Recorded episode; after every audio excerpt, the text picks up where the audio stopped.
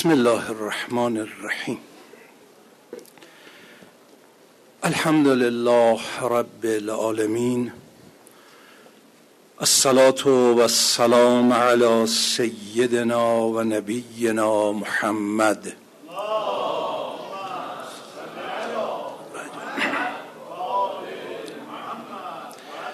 و علی آله الطیبین الطاهرین المعصومین.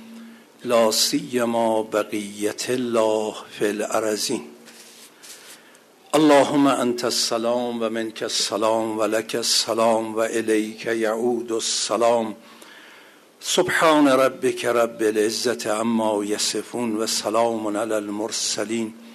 والحمد لله رب العالمین. السلام علیک ایها النبی و رحمت الله و برکاته. السلام علی الائمة الهادین المهدیین السلام علی جمیع انبیاء الله و رسله و ملائکته اجمعین السلام علینا و علی عباد الله الصالحین السلام علی علی امیر المؤمنین السلام علی الصدیقة الشهیده السلام علی الحسن و الحسین سیدی شباب اهل الجنه اجمعین. السلام علی علی ابن الحسین زین العابدین. السلام علی محمد ابن علی باقر علم النبیین. السلام علی جعفر ابن محمد الصادق. السلام علی موسی بن جعفر الکاظم. السلام علی علی ابن موسی الرضا. السلام علی محمد ابن علی الجواد السلام علی علی ابن محمد الهادی السلام علی الحسن ابن علی الزکی العسکری السلام علی الحجة ابن الحسن القائم. السلام علیک یا ابا عبدالله یا رحمت الله الواسعه. و یا باب نجات الامه و علی الارواح التي حلت بفنائك علیکم منی جمیعا سلام الله ابدا ما بقیت و بقی اللیل و النهار ولا جعله الله آخر العهد منی لزیارتکم السلام علی الحسین و علی علی ابن الحسین و علی اولاد الحسین و علی اصحاب الحسین. قال الله تعالی فی کتابه اعوذ بالله من الشیطان الرجیم و من المؤمنین رجال صدقوا ما عاهدوا الله علیه و منهم من قضا نحبه و منهم من ینتظر و ما بدلوا تبدیلا.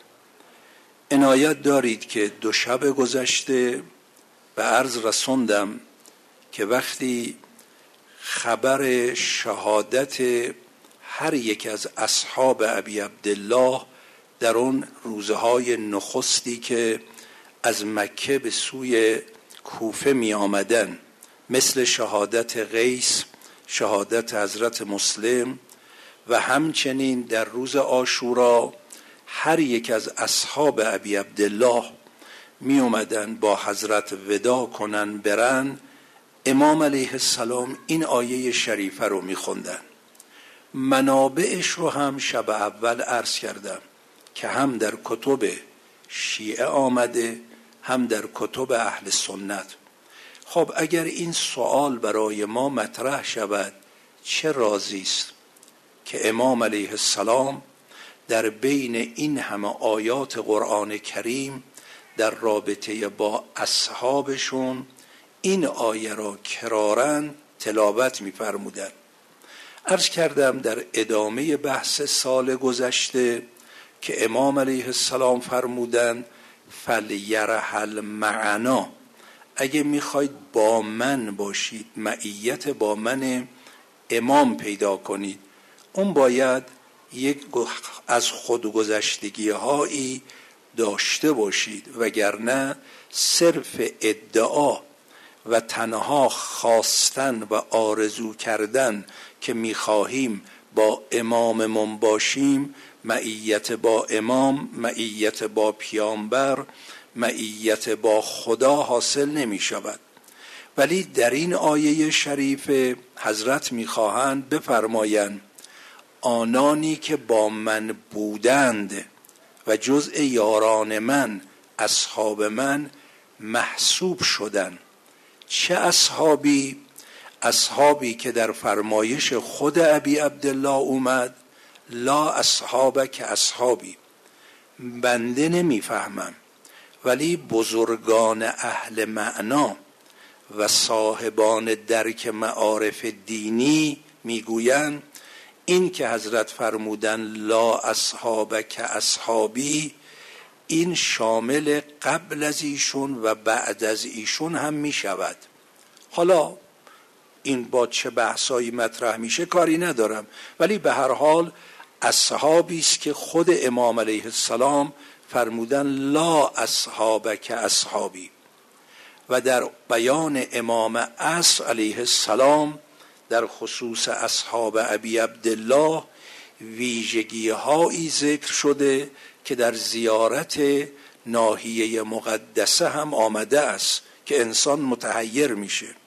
خب اگر ما ان الله همون گونه که در زیارت آشورا می‌خوانیم یا لیتنا کنا معک ای کاش ما هم با شما بودیم یا معکم با شماها بودیم آیا اونهایی که با امام بودن طبق فرمایش خود امام علیه السلام که از این آیه شاهد آوردن دارای چه خصوصیاتی هستند؟ ما هم اگر می‌گوییم یا لیتنی یا یا لیتنا کنا معکم مام ای کاش می‌تونستیم با شما باشیم. ببینیم اونا چه ویژگی هایی داشتن. ما آیا از این ویژگی ها برخورداریم یا نه؟ و اگر هم دلمون می‌خواد ان الله برخوردار بشیم باید چه ویژگی هایی رو در خودمون ایجاد کنیم؟ عرض کردم وقتی ما به این آیه دقت می‌کنیم اولین قدم نخستین خصیصه و ویژگی را که امام علیه السلام ذکر می‌کنند من المؤمنین رجالون. از مؤمنین. خب پس نخستین شرط مؤمن بودن است. کلمه مؤمن در قرآن کریم خیلی تکرار شده. همه ما هم با این واژه آشنایی الله دقیق داریم. اما بحث در این است که با توجه خود آیات آیا مؤمنین در یک درجه هستند؟ و اون درجات مختلف ایمانی چیست؟ و اونهایی که جزء یاران امام محسوب می شوند و امام علیه السلام این آیه را شاهد برای آنها ذکر کردن اون چه درجه ای از ایمان است؟ و دارای چه خصوصیاتی بوده اند ایمان در آیات مختلف قرآن درجات مختلفی داره. حتی ایمان مقطعی ایمان موسمی ایمان جغرافیایی ایمان در یک شرایط خاصی که در او قرار می‌گیرن.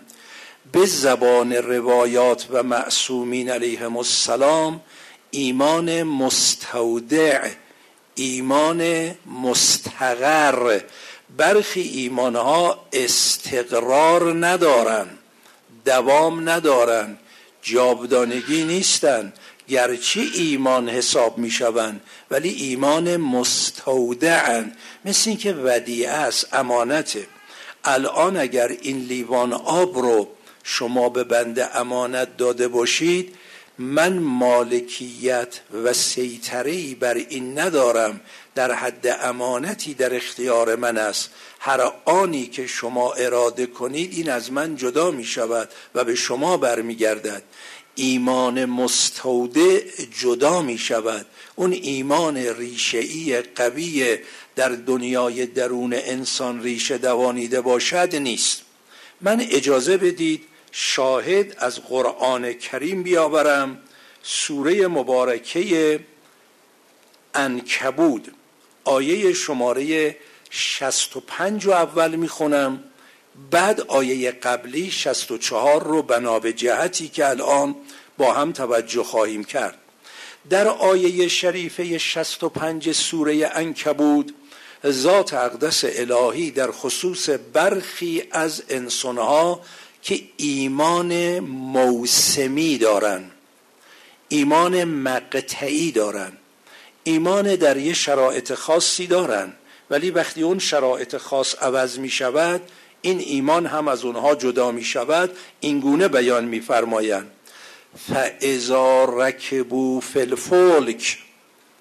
پس هنگامی که سوار بر کشتی شدن دعو الله هم مخلصین له الدین اون شرایط خاصی که پیش میاد خطر غرق شدن خطر طوفان اون موسم و اون شرایط جغرافیایی ایجاب می‌کند بیاد خدا میافتند.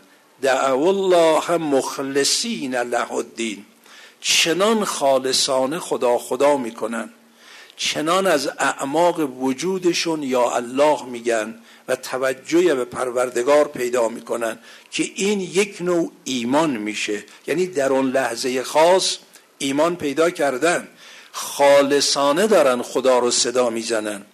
ولی چون عامل ایجاد ایمان شرایط خاصه اون شرایط زائل شد ایمان هم زائل میشه.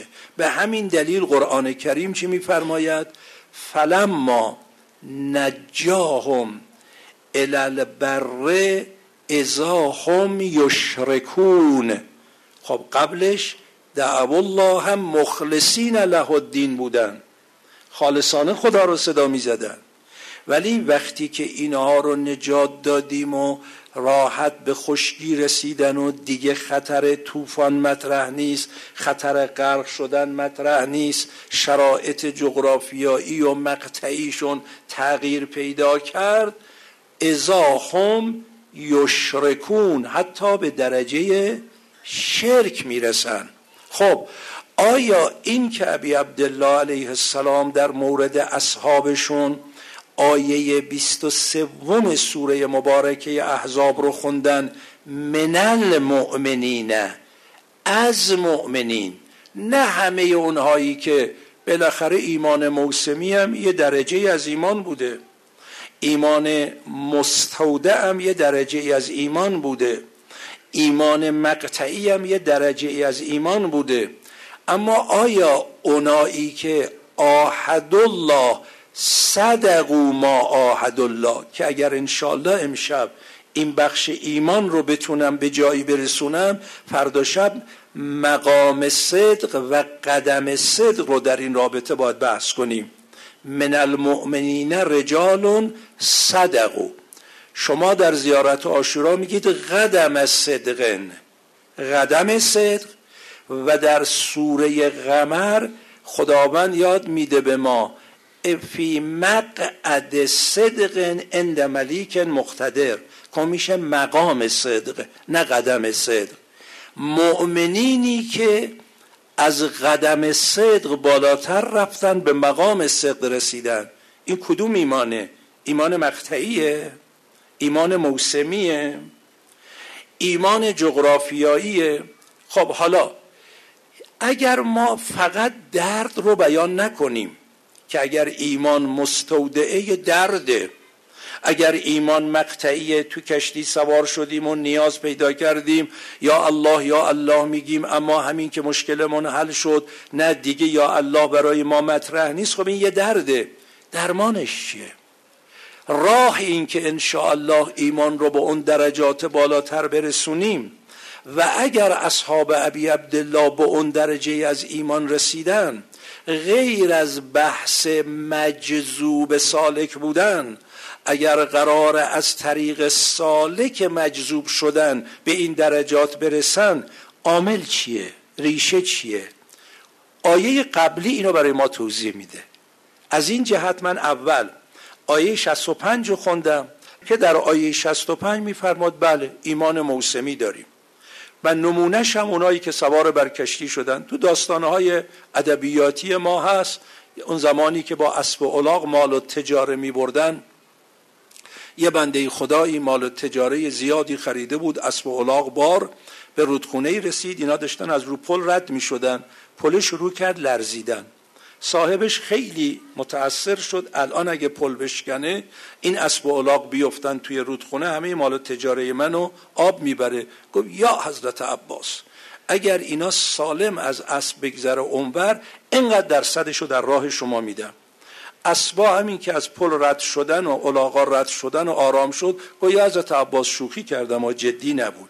و این داستانی که تو ادبیات ما هر که از پل بگذرد خندان بود یا خرش از پل گذشته یادش رفته این تقریبا از همین آیات به دست میاد.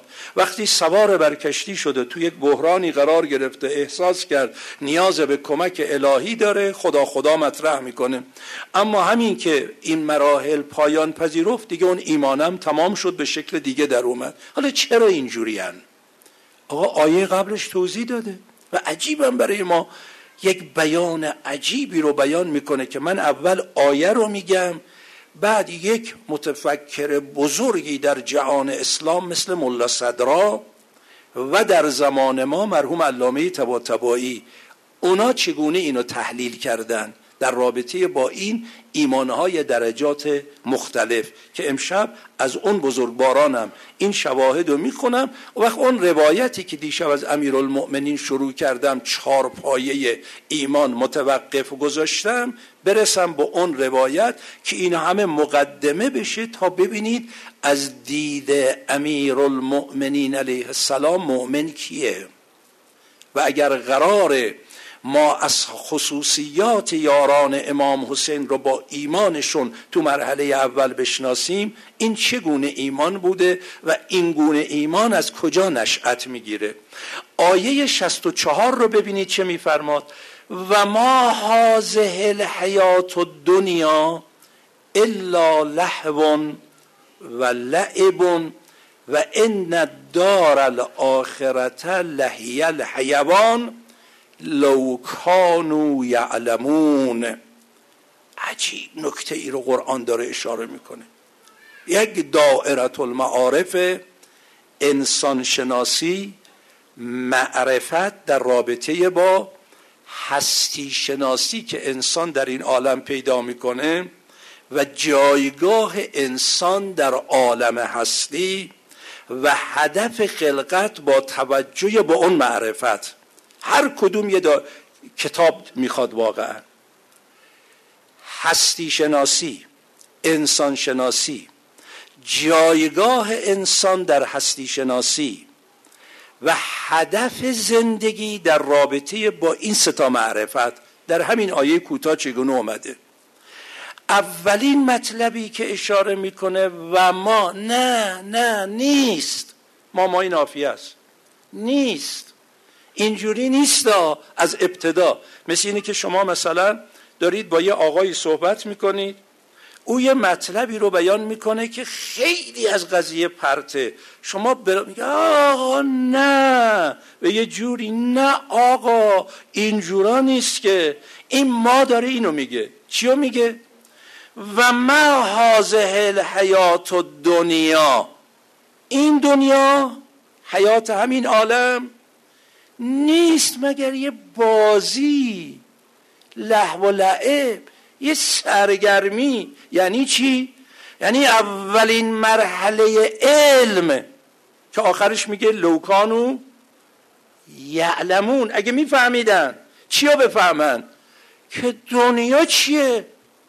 حیات دنیوی اصلا ابزاره. اصلا قرآن کریم با حاضهی که اینجا به کار برده خدای بر علو درجات مرحوم علامه تباتبایی بیافزاید در تفسیر المیزان زیل این آیه میفرمایند با این بیان حاضهی یعنی میگه ای همین بیارزشه شما یه وقت می‌خواید بگی این که چیزی نیست. میگه حاضهی اینجا داره اینو میگه. این حیات همین چند روزه. خب یه مقداریش که تو دستشویی میگذره. چقدر از هشتاد سال عمر ما تو دستشویی گذشته؟ یه مقدارش که تو خوردن و خوابیدن گذشته. یه مقدارش هم که توی امور بازیچه او اینجوری گفت این اینجوری گفت او بده این خوبه من اینم قدر منو ندونستن من بهترم او بدتر است. ای وای چقدر از عمر ما؟ مگه ما برای این حرفا اومدیم؟ اصلا حیات این نیست و عجیبه ادامهشو ببینید. و ان دار الاخره لحی الحیوان. اصلا حیات یه جای دیگه است. حیات و زندگی و موجودیت انسانی این در عالم دیگره. اگه مثلا فرض کنید با یک جنین در رحم مادر می‌شد تفاهم کرد و سخن گفت و بحث کرد. بیایم به یک جنین در رحم مادر بگیم اصلا زندگی شما مال تو رحم نیست. تو برای رحم آفریده نشدی. یک مرحله است که اونجا آماده بشی برای حیاتی که قرار بعد در عالم دنیا قرار بگیری. اینجا هشت نه ما بیشتر نیست. اونم برای اینکه شرایط حیات دنیوی را بیابی. حالا تو دنیا نسبت به آخرت. این عینا روایت پیغمبر اسلامه. فرمود مسئله دنیا نسبت به آخرت مسئله رحم است نسبت به دنیا. با این تفاوت که حالا بنده دارم تفاوت رو عرض می‌کنم با این تفاوت که در دوران رحم اختیار اراده گوش کردن انتخاب کردن حرف اونایی که می‌فهمند توجه بکنیم پشیمان نشیم عبرت بگیریم خودمونو برای حیات واقعی که پیش رو داریم آماده کنیم اینا دیگه مطرح نیست. در رحم جبره. ولی در دنیا میگه گوش کن. یاد بگیر. انبیا آمدن بهتون تذکر بدن. اولیا آمدن. چقدر جان دادن. چقدر زحمت کشیدن. چقدر کتاب نوشتن. چقدر بحث کردن. چقدر منبر رفتن. چه و چه و چه. که بفهمی تو مال اینجا نیستی. تو مال جای بالاتری هستی. ولی اینجا گذرگاهی است که باید خودتو آماده کنی. پس ایمان به این هستی شناسی. دنیا هست ولی ارزش حیات جاودانگی انسانی را ندارد. دنیا مقطع است دنیا گذرگاه است. از دنیا برای آخرت باید استفاده کنیم. حالا یه وقت استفاده از دنیا برای آخرت شهادت لازم داره. لذا اصحاب ابی عبدالله سبقت می گرفتن در شهادت. یکی از بحثایی که شب آشورا اصحاب امام حسین با هم دیگه می‌کردن دو نکته بود. نکته اول تا ما اصحاب زنده ایم نمی‌ذاریم از خانواده ابی عبدالله کسی بره. با هم هم پیمان شدن و این کارم کردن. روز آشورا. تا یک نفر از صحابی باقی بود اجازه به این که از خانواده ابی عبدالله کسی بره میدان این اجازه رو ندادن. اما بحث دوم چی بود؟ اون می‌گفت اجازه میدی اول من برم؟ اون یکی میگو اجازه میدی اول من برم. سر میدان رفتن به تعبیر من حالا این کلمه دعوا قشنگ نیست ولی می‌خوام منظور منو می‌فهمید منظورم چیه. یه نوع رقابت بود. اون میگو بذار اول من برم. این میگو و اونی که می‌رفت شهید می‌شد این یکی می‌گفت یا لیتنا کن نامعک که این تو زیارت آشورام ای کاش ما مثل تو نکنه تا اون لحظه آخر توفیق پیدا نکنیم. لذا با آغوش باز شاید این شعری که شعرا بیان می‌کنن وصف حال اینها باشه گر مردگر مرگ است گو نزد من آی. تا در آغوشش بگیرم تنگ تنگ. من از او عمری ستانم جاودان. اوز من دلغی ستاند رنگ رنگ. لذا این بینش دنیا هست. ولی ابزار برای اون حیات است. و لذا ایمان این چنانی چی میگه؟ میگه زرق و برق دنیا را میز و پول و شهوت دنیا را ثروت و مکنت دنیا را جز در راستای حیات واقعی اخروی نمی‌خواهم. برو این دام بر مرغ دگرنه. که انقارا بلند است آشیانه. به این مثال دقت کنید. ببینید این با دو دو تا چهارتای ریاضی منطقی خیلی صاف و روشن معلوم میشه یا نه؟ آقا یه وقت بنده نمی‌فهمم. بعد در سنم شرایطم فهمم. نمی‌فهمم. به من میگن که آقا جان این غذا درست دوستش داری خوشمزه است. خیلی هم بهش علاقه داری. ولی اینو اگر بخوای بخوری سرطان می‌گیری. اینو بخوای بخوری الان یک بیماری حادی پیدا می‌کنی که باید گرفتار باشی. نمی‌فهمم. یواشکی سعی می‌کنم دور از چشم پرستار و پزشک و بیمارستان و بزرگترها یواشکی اینو بخورم. این نشانه ای چیه؟ نمی‌فهمم دیگه. یا اگر می‌فهمم اونقدر اراده من ضعیفه. اونقدر تو مرحله عزم من ضعیف الاراده و ضعیف العزمم میگه مید حالا فعلا دمی را خوش باش می‌خوریم. خب این هر دو نقص دیگه. هر دو نوع این جهل و عدم معرفت و عدم قدرت ارزشی انسانی. اما عکس اگر یک انسانی دارای علم و درک و فهم شد ارادهش هم اراده آهنین قویه. واقعا اراده می‌کنه. من استادی داشتم. حدود شاید مثلا چل سال قبل. خب ایشون سیگار زیاد می‌کشید. اون زمان مثل حالا خیلی روشن نشده بود برای مردم ضرر سیگار. خدا رو شکر خیلی الان کم شده و خیلی ها دیگه حتی تو مجالس روزه سیگار میذاشتن. من یادمه. قلیون به مردم می‌دادن. ولی وقتی معلوم شد خب الحمدلله. اون زمان خب استاد ما یه آدم بسیار قویی بود. من ارادت خاصی بود داشتم. خدایش بیامرزه سیگار زیاد می‌کشید. امشب بهش گفتن آقا به این دلیل سیگار مزره گفت همین الان می‌ذارم کنار. یه دفعه گذاشت کنار. خب مگه آدم انقدر باید ضعیف باشه؟ واقعا اگه فهمید یه چیزی بده خب می‌ذاره کنار دیگه. این اراده است. این عزم اینا ارزش داره. خب حالا اگر یک انسانی این اراده قوی رو داشت این علمم پیدا کرد آقا این غذای خیلی هم مثلا مطابق با سلیقه با فلان من بخورم برای من سرطان ایجاد می‌کنه. میگه نمی‌خوام بذار کنار. میگه نمی‌خوام. انسانی که ایمانش در مرحله نظر نسبت به دنیا و آخرت اینه. دنیا ابزار آخرته. اگه به درد آخرت نخوره مثل اون غذایی است که بدن منو مبتلا به سرطان می‌کنه. این دنیا منو در عالم هستی بی حیات می‌کنه. و تو مرحله عمل چه میشه؟ میگه اگر شهادت حمزه سید الشهدا خیلی جنگجوی ماهری بوده. مصنوی هم شعر مفصلی گفته این قضیه رو. عموی امام حسین پیغمبر که قبل از امام حسین سید الشهدا او بود. با شهادت امام حسین سید الشهدایی لقب امام حسین شد. حمزه است عموی بزرگوار پیغمبره. خب خیلی جنگجو بود شمشیرزن بود قوی بود. حالا تو جنگ احد نسبتا پیرمرده دیدن زره نپوشید اومد.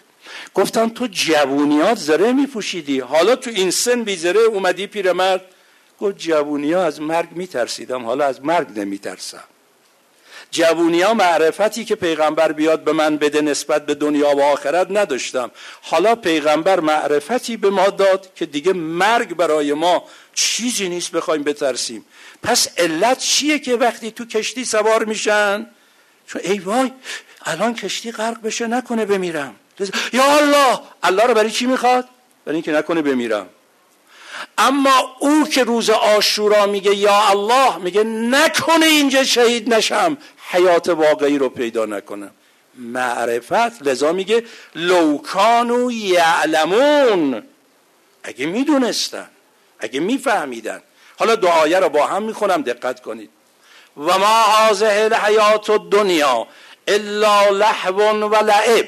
و ان الدار الاخر لحی الحیوان لو كانوا یعلمون فاذا ركبوا في الفلك دعوا الله مخلصین له الدین فلما نجاهم الى البر اذا هم یشرکون خب با توجه به این دو آیه یه مقدار بحث روشنتر شد که انسان بر مبنای اون معرفت تو مرحله عقل نظری ایمان نظری پیدا می‌کنه. یکی از مهمترین این معرفت ها معرفت نسبت به هستی عالم وجود هستی خود موجودیت خود رابطه موجودیت خودش و این عالم هستی و چگونگی برخورداری از این عالم در رابطه با موجودیت خود. این باید جا بیفته تا تو مرحله نظر ایمان این چنانی درست بشه. مرحله بعد اون اراده اون قدرت. یک مثالی رو برخی از بزرگان زده ان انصافا زیباست و انصافا قشنگه. ببینید میگن یه وقت فرض کنید الان بنده اینجا نشستم. یک مار سمی قولپیکر بسیار کشنده و خطرناک داره از این سکو میاد بالا. من از نظر بینایی و فهم این مطلب که مار داره میاد هیچ مشکلی ندارم. می‌بینم. ولی از نظر پا که پاشم درم خودم رو از این خطر نجات بدم فلجم. لذا حرکت نمی کنم شما براتون روشنه چرا خودم رو از این خطر دور نمی کنم مشکلم مشکل فهمه؟ نه من که فهمیدم مار داره میاد. مشکلم مشکل قدرت عملیه. بعضی انسان ها عقل نظریشونو به کار میندازن ولی عقل عملیشون فلجه. چرا؟ حالا بعد از ملا صدرا براتون می‌خونم. اونو باید چه کار کرد؟ بعضی وقتا به عکسه آقا بنده پام سالم. اصلا تو مسابقه دو هم نفر اول میشم. شوخی می‌کنم ما این مثاله. تو مسابقه دو هم دارم نفر اول میشم. هیچ مشکلی برای حرکت ندارم. ولی قدرت بینایی ندارم بفهمم مارداری میاد. من اینجا نشستم با شما حرف می‌زنم. عادی عادی. فرض کنید یک اجده سمی داره میاد بالا. شما همه نگرانید. آی میگم چیه؟ میگه خب میگه چیه؟ چون نمی‌دونم. پس دوتا باید با هم کامل بشه. یک فهممون. آقا دنیا دوستی مار گزنده است. شهوت رانی اجدها نفس اجدرهاست کی او مرده است. از غم بی آلتی افسرده است. گناه از هر گزنده ای گزنده تر است. ولی نمی‌فهمم. کورم نمی‌بینم. داره منو بیچاره می‌کنه. اما گاهی اینا رو می‌فهمم. تو جلسات امام حسین رفتم چندین دهه محرم رو گذراندم شنیدم آیش رو خوندم روایتش رو دیدم. اما عقل عملی من دوچار مشکله. این دوتا رو باید با همدیگه حرکت بدیم تا بتونیم در اون مسیر پیش بریم. حالا ببینید در این رابطه ملا صدرا در تفسیر القرآن الکریم جلد یک صفحه 249 که مال ملا صدراست و شرح اصول کافی جلد دو صفحه 23 یه مطلبی داره من فارسیشو براتون می‌کنم و یه عبارتی هم از جلد شش اسبارش صفحه 97 این ریشه ها را به ما نشون میدن. چی شده که یه عده در ایمان به اونجا می‌رسن؟ یه عده حالا تو کشتی نشسته به یاد خدا میفته طبق بیان خود قرآن. ولی وقتی اون صحنه کنار میره دیگه فراموش می‌کنه که خدایا پناه بر تو می‌بریم از اینکه ایمان ما موسمی و مقطعی و تابع شرایط فرموده دیشب امام باقر اون سه دسته که جز اون دو دسته باشیم پناه بر خدا. حالا این عبارت رو خوب گوش کنید. بدان که ایمان و سایر مقامات دینی ایمان رو اول ذکر جداگانه. که حالا بحث ماست. و سایر مقامات دینی. حالا تقواس یک زهده اینا جزو مقامات دینیه. و هاکذا بدان که ایمان و سایر مقامات دینی و معالم شریعت سید المرسلین معالم آگاهی ها علوم معرفت هایی که سید المرسلین پیغمبر اسلام برای ما آوردن منحصرا در سه امر تنظیم یافته است. منحصرا. در سه امر تنظیم یافته است. معارف احوال اعمال. اما معارف اصول دین است که احوال را نتیجه داده و احوال نیز اعمال را بر جای می‌گذارد. خوب دقت کنید. تا اینجاشو توضیح بدم. هنوز ادامه داره. ببینید بنده مثلا حالا نسبت به یک موضوع دنیوی مثال می‌زنم. طبقه پنجم یه ساختمانی کنار پنجره نشستم دارم حیات اون ساختمان رو نگاه می‌کنم. در حالت عادی. یکی هم توی حیات داره ورزش می‌کنه یا قدم می‌زنه یا کنار باغچه و گل نشسته داره گل بو می‌کنه. چیزای خوب. به من اشاره می‌کنه تو هم بیا پایین ورزش کن. تو هم بیا از این گل استفاده کن. یا حالشو ندارم. حالشو ندارم. علمشو ندارم یا حالشو؟ علمشو که فهمیدم. آه گل هست باغچه هست ورزش هم هست. اینم داره این کار خوب می‌کنه. به منم میگه تو هم بیا. منم که می‌فهمم این کار خوبه. کیه که نفهمه مثلا گل بو کردن یه چیز خوبیه؟ حالا مگر کسی آلرژی داشته باشه مشکل؟ پس علمشو دارم. میگم حالشو ندارم. اما یه وقت حالا حال ایجاد میشه. من اجازه بدید یه مثالی یه کمی تغییرش بدم. تو همین حالت که بنده از این بالا دارم اون پایین رو نگاه می‌کنم میگم حال ندارم بیام. خدایی نکرده یه عزیزی که خیلی هم دوستش داریم برای ما عزیزه خورد زمین پاش شکست دستش شکست. یا خون از بدنش جاریه یا حرکت نمی‌کنه. ما یه علمی به ما دست داد. چه علمی؟ این در خطره. چه حالی به ما دست میده؟ امکان این که شما حتی آسانسور خرابه پله ها رو دو سه تا بپری بیای پایین هست یا نه؟ این حرکت این چنانی مال چیه؟ مال حالی که به شما دست داده. در اثر علمی که پیدا کردید یه حالی پیدا کردید. اون حال باعث عمل شد. عمل چیه یه دفعه پله رو ستا با هم میپری. بعد بنده می‌رسم میگم شما زانو درد نمی‌کرد. میگه چرا؟ میگم چطور ستا میگه اصلا حالیم نشد. حالی به من دست داد که هیچ نفهمیدم چی کار دارم می‌کنم. خب میگه ما اونی که قرار حال به ما بده معارفه. ولی خب معارف چجوری؟ معارفی که ایمان موسمیه ایمان مقطعیه. باز همینجا حالا بحث داریم. اینو از جای دیگهش می‌خونم. که چی باعث میشه که معرف معارف جمع معرفته؟ معرفت دینی ما به گونه ای باشد که حال ما حالی بشه که حال لذت بردن از نماز. دیدید بعضیا رو؟ گم نخوردیم نان گندم دیدیم دست مردم. اگه خودمون این توفیق رو نداشتیم دیدیم. از آن داره می‌زنه به وجد میاد. اه موقع نماز شد.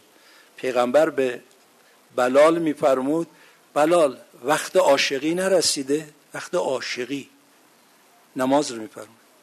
وقت عاشقی نرسیده. هر عاشقی آرزو داره با معشوقش عشق بازی کنه سخن بگه معاشقه داشته باشه. نماز و معا... حالا بنده چرا نماز رو گذاشتم گذاشتم آخر وقت؟ وای شما نماز خوندی خوشا به حالتون. حالا چقدر دیگه وقت داریم؟ هنوز که این فیلم سریال تموم نشده تموم بشه بعد پاشم نماز بخونم. اگه یه عاشق با معشوقش اینجوری برخورد کنه حالا انشالله اگر رسیدم فردا شب نرسیدم پس فردا شب از سید بحرالعلوم. سید بحرالعلوم. از یه حرفی من اسم می‌برم. مگه میشه گفت سید بحرالعلوم کیه؟ سید بحرالعلوم تو مقام صدق یه بحثی داره که این صدق و معاهد الله اونجا انشالله خواهم گفت. فرمود اگر شما روزی چند بار به نماز ایستادید میگید ایاک نعبد و ایاک نستعین. ولی واقعا تو عمل اینجوری نباشید. چرا دارید به خدا دروغ میگید؟ نشانه صدق این گفتارتون در پیشگاه خدا کجا رو دیدن؟ اون وقت بنده او میگه که چه معرفتی نسبت به نماز داره؟ که این حال نشد وقت نماز نشد. می‌خوام شروع کنم. مثلا بعضی افراد از بزرگان اهل معنا شنیدید لابد خدا رو شکر ما اینا رو دیدیم. بیمار بیهوشه تو کماه. من دیدم. موقع نماز به هوش میاد نمازش می‌خونه دوباره میره تو کما من دیدم اینا رو عرض می‌کنم. حالا هر چی می‌خواید بگید بگید. ولی وقتی من دیدم چیکار کنم؟ که پزشکش به من می‌گفت من متحیرم. ما می‌گفتم نه تحیر نداره. اون سیطره روح الان بدن آمادگی نداره. این همان به قول حاج ملادی سبزواری جان عزم رحیل کرد. گفتم که مرو. گفتا چه کنم؟ خانه فرو می آید بابا این بدن نمیسی خونه سی داره خراب میشه. من باید درم جان عزم رحیل کرد. سطله سوراخ شده نمی‌تونه آب نگه داره. اما حالا هنوز که این روح تو این بدن تعلق داره چنان سیطره داره بر مبنای عشقبازی با خدا موقع نماز به هوش میاد. توی بیهوشیش تو کما. ولی داره دعای فرج می‌خونه. داره تعقیباتی که موقع نماز در مثلا صبح و ظهر عصر می‌خوند توی ایام مثلا کما اون ساعت که می‌رسه تعقیباتش شروع می‌کنه بخوندن که اتبا متحیرن که اینا چیه؟ بله. اما این برمیگرده این حال که ایجاد کند اون عمل را بر مبنای اون معرفت و این ستا با همدیگه چجوری همراه بشن که به اون درجه چه معرفتی اصحاب ابی عبدالله داشتن که حال شوقی برای سبقت شهادت داشتن.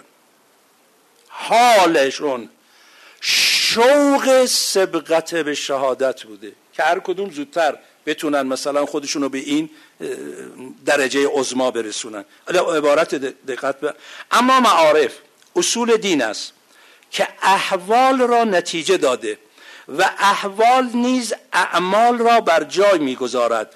مراد از معارف علم به خداوند صفات و افعال او. کتب الهی رسولان روز رستاخیز است. پس این مراد از معارف خدا رو چجوری شناختیم خدا رو چجوری؟ حالا اون روایت امیرالمومنین که دیشب شروع کردم می‌خونم ببینید خدا چجوری باید نگاه کنیم ایمان. خدا رو چگونه شناختیم؟ صفات و افعال خدا. گاهی اینوری میفتیم راجع به صفات خدا گاهی اونوری. گاهی اینوری. هر کاری می‌کنیم خدا بزرگه. گفت مرحوم شیخ بهایی چشم برزخیش باز بود دیگه معروفه. شیخ بهایی مرد عجیبی چشم برزخیش باز بوده. از جایی رد می‌شد. واعظی مشغول وعظ بود. چشم برزخیش باز بود. متوجه شد که این حرفش اصلا تو دل مردم اثر نمی‌کنه. چون الموعظت و اذا خرجت من القلب دخلت فی القلب فهمید که این واعظ مشکل داره. آدرس رو گرفت و رفت در خونش. خانمش اومد دم در. گفت صادقانه به من بگو شوهر گفت بله شوهرم یه صفت بدی داره نمی‌خوام اسم برم یه گناهی اسمو منزل میاد این گناه رو مرتکب میشه. گفت تو موقعی که ایشون می‌خواد این گناه رو مرتکب بشه چیزی بهش نمیگی؟ گفت چرا؟ میگم مرد از خدا بترس. میگه خدا کریمه خدا رحیمه خدا اون آقا گفت شراب می‌خورد موقعی مردن گفت به من شراب بدی. گفت حالا دیگه بترس. گفت شرمنده از آنم که اندر صف محشر که اندر خور عفو نکردیم گناهی. بعضی ها میگن خب راست میگید گناه ما معدود عفو او لا تناها شیخ جوابشو داده. شیخ بهایی جوابشو داده. گفت تو چی میگی؟ گفت خب من چی چی بگم؟ خودش واعظه. گفت امشب اگر اومد خواست این عمل رو انجام بده شما که اینا رو گفتی برگشت اینو گفت تو بگو خدا عادلم هست خدا قهارم هست. گفت چشم. گفت وقتی اومد و گفت اگرم گفت کی گفت؟ بگو یه شیخی آدرس داد. جایی که خودش می‌خواست بره آدرس اونجا رو داد. آقای اومد و طبق معمول بسات گناهش رو پهن کرد. تا زن گفت که طبق معمول خدا کریم عادله. گفت خدا قهارم هست خدا عادله. حق هر کسی رو بهش میده. مرد شروع کرد لرزیدن. گفت این حرف حرف تو نیست. اینو کی گفته؟ گفت والا یه شیخی اومد دم در گفت اینم آدرسش اومد و پیدا کردی شیخ بهاییه گفت چشم می‌خوام دیگه. آقا از گاهی میگن خدا کریم رحیم عدل خدا رو نمی‌بینن قهر خدا رو نمی‌بینن. این که خداوند و من یعمل مسقال ذره خیرا یره و من یعمل مسقال ذره شرا یره. خیرا یره رو می‌بینن شرا یره رو نمی‌بینن. خب گاهی از اون برمیافتن اونقدر ترس که اصلا امیدی به رحمت هر دو غلطه. لذا میگه معرفت درست. معرفت خدا صفات خدا. کتب الهی آقا که حالا ما نمیگیم تورات رو بخونید انجیل اینا که تعریف شده به چه صورت گرچه بنده بارها اینا رو خوندم و لازمم داریم که بخونیم. اما لاعقل کتاب خودمون قرآن رو. چقدر ترجمه قرآن رو خوندیم؟ چقدر تفسیر قرآن رو می‌خونیم؟ چقدر راجع به آیات قرآن فکر می‌کنیم؟ اصلا یه عده که میگن حق تفسیر ندارید. همین اخیرا رو عرفه از کربلا یه عده برگشته. یکی بنده خدا از مستمعین ما تو آمریکا بود. توی یکی از این کاروانه از کربلا برگشت اومد تهران به من زنگ زد گفت فلانی چه خبر شده ایران؟ من توی کاروان به روحانی کاروان گفتم تفسیر قرآن به ما بگید. گفت کسی حق نداره تفسیر قرآن بگه صبر کنید امام زمان بیاد ایشون خواهند گفت. این دین که بالا سر یه مسجد گفتن تو تهران نوشته شده ورود تفسیر المیزان به اینجا ممنوع. تو مسجد ورود تفسیر کجا معرفت؟ چه نوع معرفت؟ خدا رو نشناسیم کتاب خدا رو نشناسیم روایاتم. به صورت اخباریگری فقط نقل روایت که به فرموده امیر المومنین تو بهار الانبار جلد اول صفحات آخر روایت و روایت لصفها و درایت و روایت للحکما. چرا این روایت رو نمی‌بینید؟ روایت روایت کار صفیانه روایت نکن برو. همون مشکلی که اخباریون برای ما درست کردن درایت و روایت للحکما. خب درایت اینا لازمه معرفته. لذا گاهی من اینجا گفتم چندین سال قبل. در نجف اشرف از باب قبله که وارد میشی دست چپ حجره شماره سه. یک دو سه. قبر ملا علی سلطان آبادیه. علما میرن اونجا میشینن یاسین می‌خونن. و از روح ملا علی سلطان آبادی کمک میطلبن این ملا فتلی سلطان آبادی کیه؟ من یه نمونه از مرحوم شیخ عباس قومی راجب ایشون بگم. ها شیخ عباس قومی رحمت الله علیه صاحب مفاتیح الجنان. کتابی دارن به نام فوائد الرزویه در اون کتاب فواید رضویه راجب ملا فتلی سلطان آبادی اینو نوشته. میگه ملا فتلی سلطان آبادی کسی بود که ماعده آسمانی بر او نازل می‌شد و ایشون یک کسالتی داشت که شبها جز شیر چیزی دیگه نمیبایست بخوره.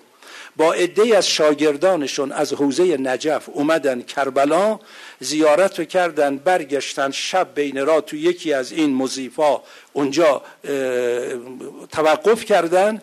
بسات شام و شاگردا پند کردن نونی بود پنیری بود خرمایی بود هرچی بود.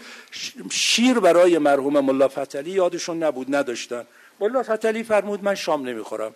شاگردان ناراحت شدن. هرچی استاد گفت آقا من یه شب شام نمی‌خورم. یه استکان شیر قراره بخوریم. امشب نمی‌خوریم. مهم نیست. شاگردا گفتن آخه به ما نمیچسبه. گفت خب حالا اگه خدایا اینا میگن به ما نمیچسبه. یه دستی ظرف شیر آورد گذاشت رو سرفره اینا. شاگردا همه نقل کردن. اینا شیخ عباس قومی مینویسا. یه آدم معمولی نیست. تو کتاب فواید داره. و این ملا فتلی سلطان آبادی با مدرک عرض می‌کنم. مرحوم آیت الله حکیم بزرگ آسید محسن. چارده جلد کتاب دارن در فقه مستمسک العروت الوسقا. که عروت الوسقا بحث کتاب فقهی معروفه. مستمسکش ایشون نوشتن. خیلی دوره جالبیه. تو پاورقی یکی از این دوره ها این مطلب رو مرحوم آیت الله حکیم نقل می‌کنه. میگه پدر من نقل کرد. زمان مرحوم پلا فتلی سلطان آبادی. ماه رمضان شد. درس فقه و اصول حوزه تعطیل شد. مرحوم ملا پتلی فرمود حالا که درس فقه و اصول طبق معمول تو حوزه تعطیله من شبها تفسیر و قرآن میگم. هر کی دوست داره بیاد تفسیر. مراجع می‌رفتن. شب اول متفتلی یه آیه رو شروع کرد. ایشون ننوشته کدوم آیه و چی بوده. من کلیشو از پاورقی مستمسک عربت الوسقای مرحوم آیت الله حکیم دارم عرض می‌کنم. میگه شب اولشون یه آیه رو شروع کرد. انقدر یک ساعت عالی برای ما تفسیر کرد که حالا همه علمای رده اول حوزه نجف منتظر بودیم فردا شب چه آیه رو بحث کنه. فردا شب رفتیم. فرمود اما بحثی که دیشب کردم امشب درجه بالاتر همون آیه رو میگم. سی شب سی تفسیر کرد. هر شب بالاتر از شب قبل همون یه آیه رو. سی شب که تمام شد فرمود چون ماه رمضان تموم شد من متوقف شدم وگرنه هنوز ادامه داره. این که شما از معصوم دارین قرآن بطن دارد بطن دارد هفتاد بر یک فردی مثل ملا فتری یه وقت اینجور معارف میدن. تو یه آیه سی شب بحث می‌کنن. قرآن قشنگ بخون بر باید قشنگ بخونیم اشتباه نشا ولی فقط بخونیم بریم. پس چی؟ فهمش چی؟ لذا. مراد از معارف علم به خداوند صفات و افعال او کتب الهی رسولان روز رستاخیز. و مراد از احوال اینجا وای جوون عزیز بیاد امشب از امام حسین کمک بگیر. کمک بگیریم. نه جوون گفتم مسن تراب شما نمیگم. به خودم میگم که موام سفید شده. یا ابا عبدالله کمکمون کن. دیگه سرازیر شدیم. دیگه معلوم نیست چقدر ما قراره تو این دنیا بمونیم. دیگه قرار عوض بشیم. چند تا محرم تو عمرمون پشت سر گذاشتیم. اینجا رو دقت کنید. و مراد از احوال جدا شدن و بریدن از غرایز و آلودگی های نفسانی از قبیل شهوت غضب حب و دوستی دنیا جاه و مقام است. بذار برگردم به مثال. در فرضی که من روی این صندلی تو طبقه پنجم نشستم اون عزیز افتاد پایین. علم و معرفت اونقدر قویه که میل به یه چای خوردن و الان از من سلب می‌کنه. گوشی دستمه با یه محبوبی دارم سخن میگم. اونقدر اون قویه که این علاقه صحبت گوشی رو میندازم میرم. الان یک نوشیدنی خوردنی خوشمزهی جلومه. اون اونقدر جاذبش بیشتره اینو رها می‌کنم. چنان معرفت خدا معرفت رسولان الهی معرفت امامان معرفت کتب الهی باید قوی باشد. از این طرف این تمایلات رو در خودمون کوبیده باشیم که این معرفت برای ایجاد اون علم اون حال را ایجاد کند. نه دنبال معرفتم نه دنبال زدودن هوای نفس. خب از کجا باید اون حال و اون فعل ایجاد بشه؟ خب این طبیعیه. لذا هی میان میگن آقا یه ذکری به ما بگید که مثلا این موضوع اینجوری بشه. و یک بزرگی می‌گفت و حرف خیلی خوبی هم می‌زد خدایش بیامرزه. می‌گفت راستی شما رو به خدا دقت کنید. شما اونجایی که خشم گل می‌کنه الان می‌خوای بر مبنای خشم و غضب طرف تو بکوبی. بخوای این خشم رو بخوری و عادلانه و منصفانه بگید نه حق با شما بود من بدم. این سختره یا روزی ده هزار بگی ده هزار مرتبه با تصویق یا الله یا الله یا کدوم سختره نه بینی بین اللهی کدوم سختره اولی سختتر نیست؟ خب این که کاری نداره یا الله یا الله. آقا به جای ده هزار بار یا الله برو با خودت کار کن خشمو بخور. برو با خودت کار کن انصافی رو بذار کنار. برو با خودت کار کن ها به دنیا رو بذار زیر پا. هی ذکر بگو. بله ذکر مقدمه است برای فکر و عمل. ولی وقتی این فکر و این عمل اینا معرفت می‌خواد بعد نه کلاس برم نه استاد ببینم نه کتاب بخونم نه شب زندهداری کنم نه مبارزه با نفس کنم نه روزه مستحبی بگیرم نه تو مجلس ابی عبدالله از دل اشک بریزم. بعدم نمیشه ما با سلمان فارسی مح... سلمان چیه؟ با امیرالمومنین محشور بشیم. دستگاه خدا دیشب روایت نخوندم.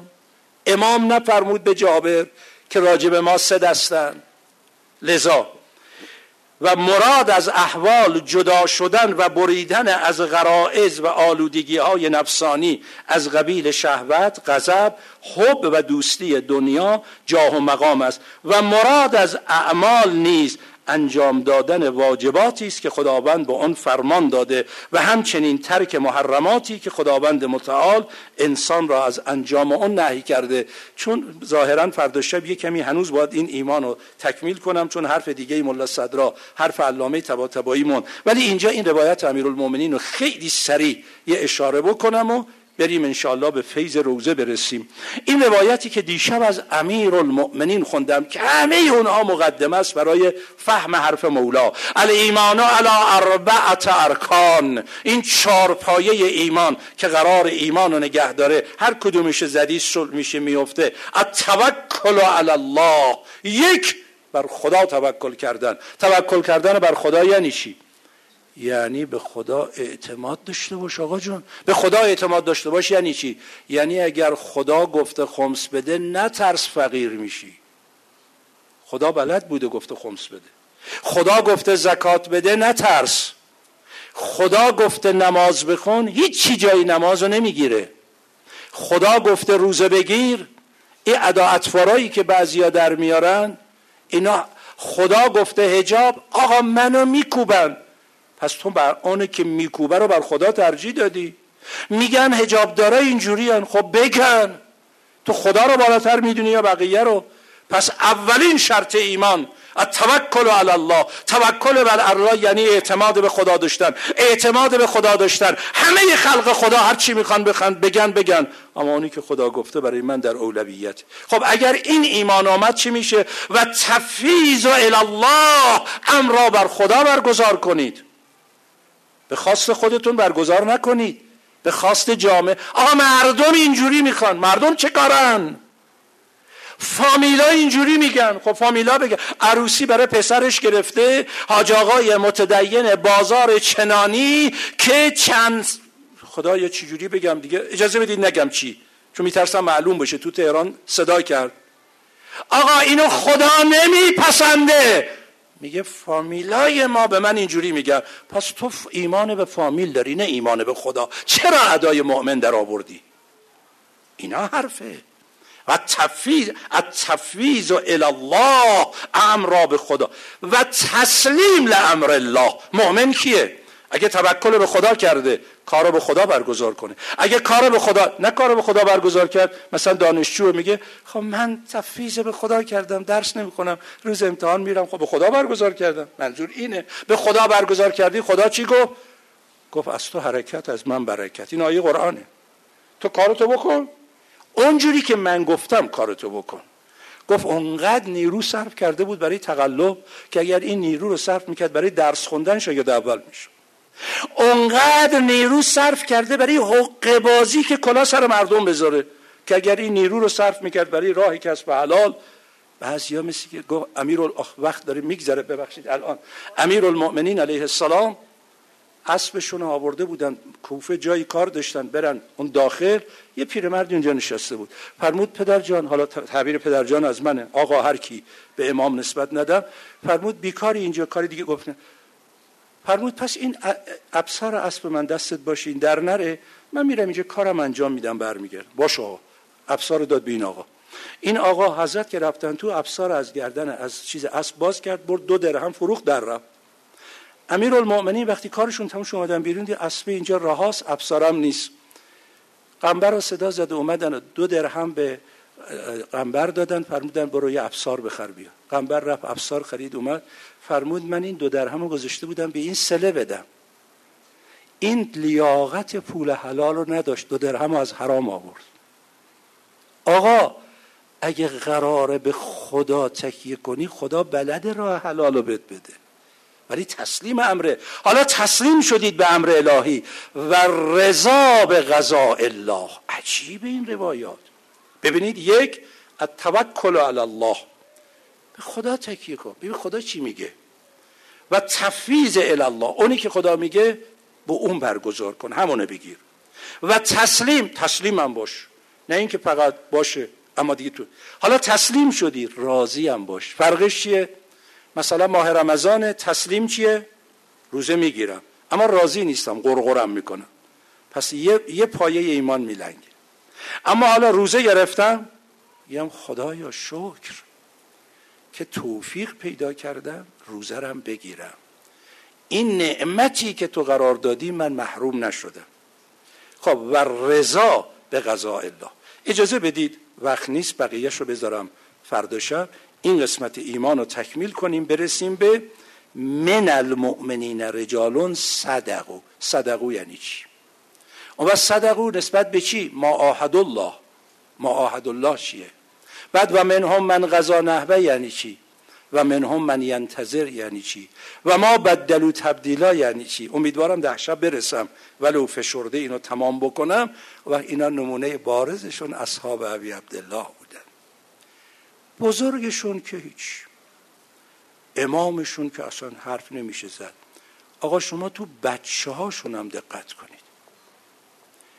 این که توی روزه ها هم شنیدید میگن وقتی سر بریده ابی عبدالله رو برای حضرت رقیه خاتون آوردن نگاهی که کردن من ندیدم ایشون گله کرده باشه که بابا جون ما گرسنه موندیم یعنی ما و خودمون مطرح نبود. اونجوری که حالا تو منابع من بحث سندیشو قبلا کردم اما اینا داره بابا جون امه ما رو زدن. یعنی این مردم مردمی که زینب رو نمی‌شناسن. و اینم که تو اشعار مصیبت می‌خونید. شامیان بدن بابا جون. امه رو زدن بابا جون.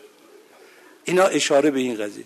یا بابا جون معجر رو از سر ما برداشتن. ببینید نکته ها به کجاست. خب شنیدید معروفه دختر علاقه عجیبی به پدر داره. حالا پدری مثل امام حسین که رحمت الله الواسعه است. تمام وجودش رحمته. عاطفه پدری محبت پدری عنایت پدری اینا همه معلومه. حالا این دخترم عجیب علاقه به پدر داره. از عصر آشورا که امام حسین ودا کردن رفتن دیگه این بچه بابا رو ندیده. همش هم تو آغوش زینبه. مرتبم به امه میگه امه جون بابا. امه جان بابا. دیگه اون شب تو خرابه شام خرابم می‌دونید توی خرابه کوفم بوده. معمولا این حکام کنار کاخشون یه خرابه دی چار دیواری بود در واقع زندانشون سقف نداشت. عمدن برای اینکه روز آفتاب افراد رو اذیت کنه شب سرما و باران. اینو می‌گفتن خرابه. کنار کاخ یزید بود. اهل بیت ابی عبدالله رو آوردن داخل این خرابه. لذا سر و صدا به کاخ می‌رسه. خب یکی از اون شبایی که توی این کاخ بودن توی این خرابه بودن دختر هم خیلی بیتابی می‌کرد مثل اینکه تو خواب بابا رو تو خواب می‌بینه. از خواب میپره. وقتی از خواب پرید شروع کرد گریه کردن. امه جان بابام اینجا بود کجا رفت؟ خب فهمیدن بچه خواب دیده. هر چه خواستن بچه رو آرام کنن دیدن بچه آرام نمیشه. از گریه بچه و بیتابی بچه همه اون اهل البیت و اطرافیانشون توی خرابه به گریه افتادن. صدای گریه دست جمعی بلند شد. یزید گفت چه خبر شده؟ گفتن دختر خورسال عبی عبدالله بیتابی می‌کنه و همه رو به ناله در آورده. گفت خواست سر باباشو براش بپرسید سر گذاشتن توی طبقی. روشو پوشوندن آوردن. جانم به بدای زینب اومد دم در.